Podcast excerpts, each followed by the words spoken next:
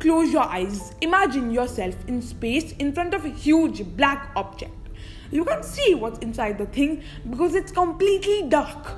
So dark that even light cannot go through. The hole is moving at you at 177,000 kilometers per hour. Then, in no time, you're so close to the vast object that your body starts expanding like a noodle. After 10 seconds, your body is stretched so much that it just tears up, and all the organs of your body are gone inside the object. This, what you experience, my friends, was a black hole, and in reality, it's much scarier. Hi, my name is Pritish, and this is why black holes should matter to us. So, what are black holes? An area of space having a gravitational field so strong that no matter radiation, including light, can escape. In simpler words, it's a dark object that just sucks in everything around it. So, how is a black hole formed? When a massive star dies, there is a proper process. This process is known as a supernova. So, at the end of the supernova, a star can become any of these three things a white dwarf if the gravitational force is at an average level. If the gravitational force is higher than average, then it turns to the size of a city with very high density. That is called a neutron star.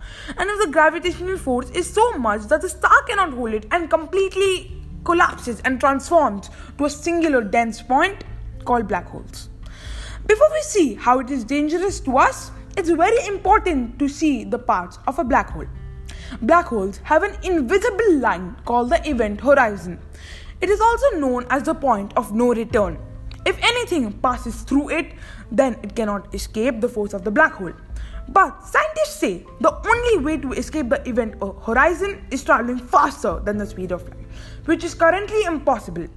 So, why are black holes dangerous? Black holes are very harmful because of two main reasons. Vast black holes have a very big area of event horizon. So if you get too close, it's the last thing you'll ever see. Then, as when we eat something difficult to digest, we need to go to the toilet a lot of times.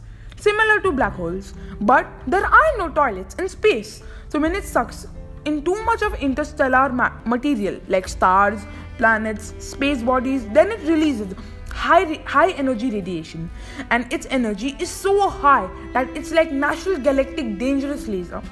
And also it's so bright that it's equal to 100 million lights from cars houses and streets in a big city like los angeles dubai or tokyo the nearest black hole to Earth is a black hole named Unicorn, whose mass is roughly three times the mass of a sun and it's 1500 light years away. And one light year is the distance that a ray of light will take to cross in a year. So it's far away and it's a small black hole. But still, there will be a time, a day, when this black hole will destroy our planet. I know, after listening to this podcast, you must be thinking, why this evil thing was even invented by God? But everything has a good and bad side. So does black holes. The center of the galaxy has a huge black hole in between, and it's like the core of the galaxy. It holds the entire galaxy together and prevents it from separating.